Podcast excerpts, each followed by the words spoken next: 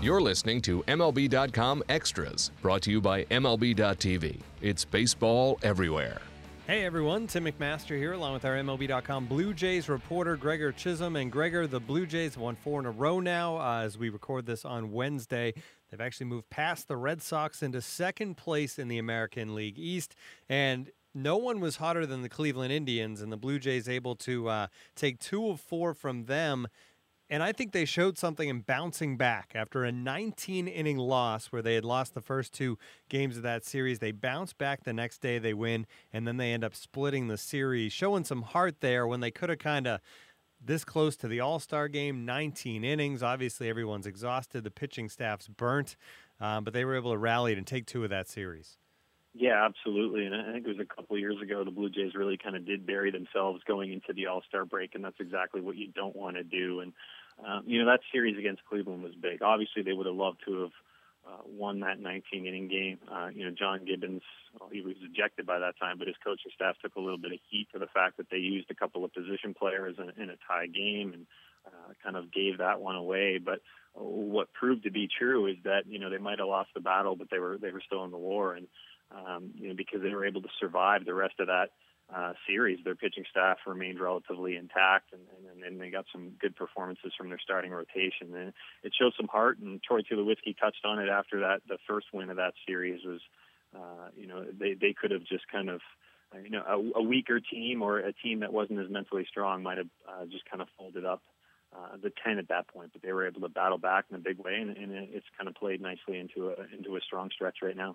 Yeah, and I think you can kind of say this team is basically right where they would want to be, I think, within the division. They're within striking range of the Orioles, and who knows, they could be right there with the Orioles. Baltimore struggling a little bit right now by the time we reach that All Star break. And speaking of the All Stars, officially announced on Tuesday night, and for now, three Toronto Blue Jays headed to San Diego with the possibility of more. Uh, Josh Donaldson, no surprise there, and he celebrated the selection with a couple of home runs on Tuesday night. Uh, he's now got 22 on the year. Edwin Encarnacion driving in so many runs uh, this season, and, and he's a guy that's always a, a, a threat to be an all star. He gets there, but the, I think the best story is Marco Estrada. We have talked about it a couple of times, I think, leading up to the selection, uh, how much he deserved to be an all star, and you weren't sure whether or not he would uh, get recognized. But at the end of the day, Marco Estrada is an all star. Um, how excited was he to, to be headed to San Diego?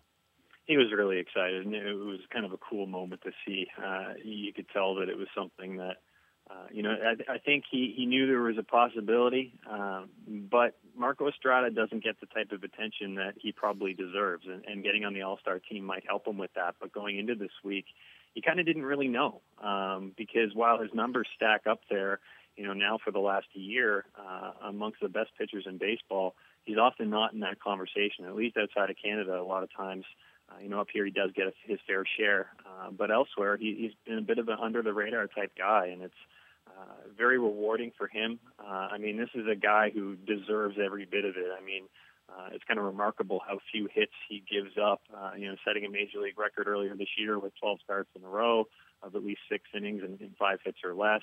Uh, you know, opponent's batting average uh, pretty much all year has, has ranked number one in the major leagues. Uh, this is a very, very deserving nod uh, for a guy who, uh, you know, needed his due, to be frank.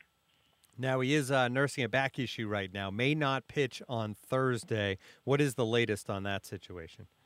Yeah, that's going to be an interesting one to watch. You know, regardless, he's he's definitely going to be headed to the game. Whether or not he pitches, I guess we'll find out probably over the next 48 hours or so.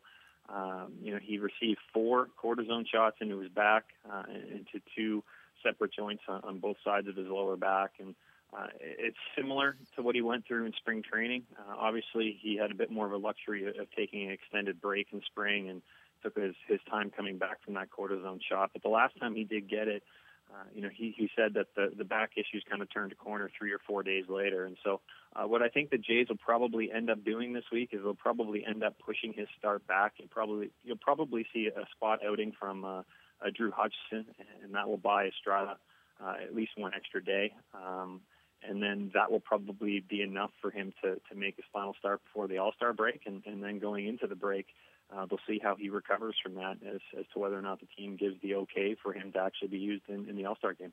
Now, the fourth possible All Star as far as the Blue Jays go is Michael Saunders. He's part of the final vote this year in the American League. Uh, and the hashtag is, well, it's a long one, but uh, vote hashtag vote Captain Canada if you want to get those votes in for Michael Saunders and, and get him to San Diego. And we talked about him last week, too, I think, Gregor, and, and how much he would deserve the call to San Diego if the fans can step up and get him there. Yeah, absolutely. And he was kind of one of those bubble guys, but uh, you know he's definitely deserving to be in the conversation. Um, you know, to me, the most remarkable thing about his season, well, besides the fact that uh, you know he's been con- the consistent performer from start to finish for this team and has been able uh, to remain on the field and, and has done a great job with it. But when the Blue Jays offense was struggling uh, early this season, he was one of the main things that was keeping them afloat. I mean, this is a team that really struggled to score runs in April. Um, Saunders was one of the few hitters in that lineup who got off to a really fast start, uh, and he's been able to keep it going. I mean, when you look at his offensive numbers compared to uh, you know the rest of the outfielders in the American League, and, and he ranks right up there uh, with all the top guys. And uh, you know, it's a really impressive year for him. He, he's described it in the past of being uh, of it being kind of a, a redemption year for him after he missed basically all of last year, but uh, you know, and John Gibbons probably put it best earlier this week. You know, he he said that you know to to be honest, he didn't he didn't know that Michael Saunders was this good of a baseball player, and, and I think Michael Saunders is finally getting the opportunity uh, with both the health and playing time and production to, to show exactly what he can do, and it, it's been good to see for Blue Jays fans this year being in that final vote tends to be a good omen, even if you don't end up being voted in. Uh, a lot of those guys end up being the replacement players if guys have to bow out of the All Star game or get injured. So, a pretty good chance that Michael Saunders will find his way to San Diego. Uh, Aaron Sanchez is pitching so good right now, Gregor. Uh, eight innings in his last two starts. Uh, his ERA has moved under three now. He's nine and one. I mean, you look at what he's done lately, you could talk about him as a possible all star.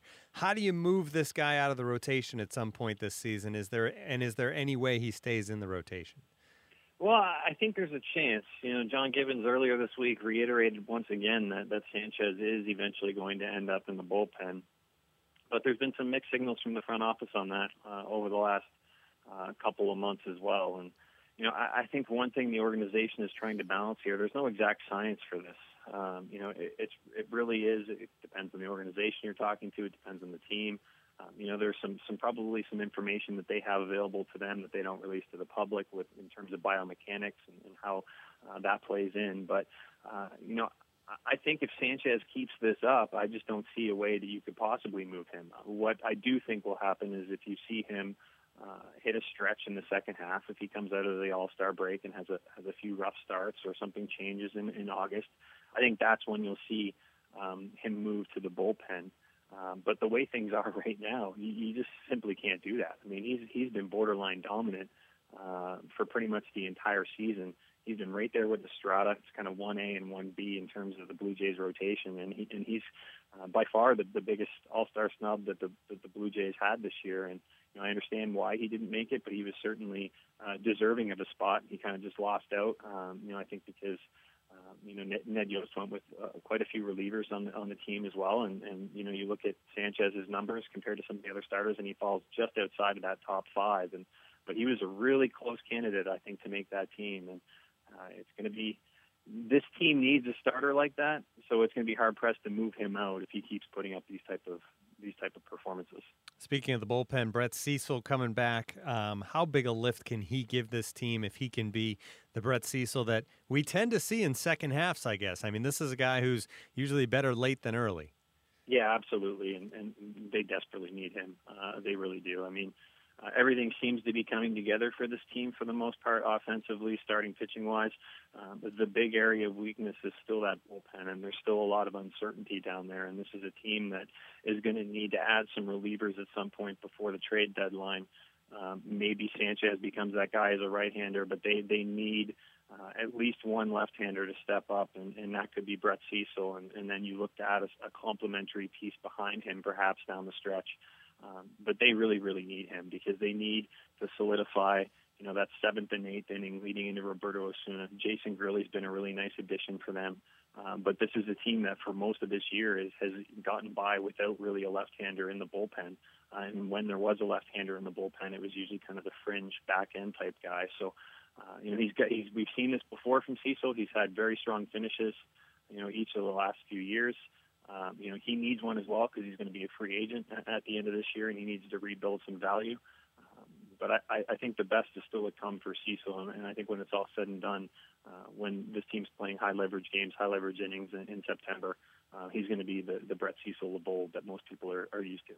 You've been listening to MLB.com Extras, our Blue Jays edition. For Gregor Chisholm, I'm Tim McMaster. Tune in again next week. MLB.tv Premium, the number one live streaming sports service, is celebrating 13 years. Watch every out of market regular season game live or on demand in true HD. Real time highlights, live look ins, pitch tracking widget, and more. MLB.tv Premium includes a free At Bat 15 subscription. Watch live baseball on over 400 mobile and connected devices. Watch at home, in the office, or on the go every night night on every device.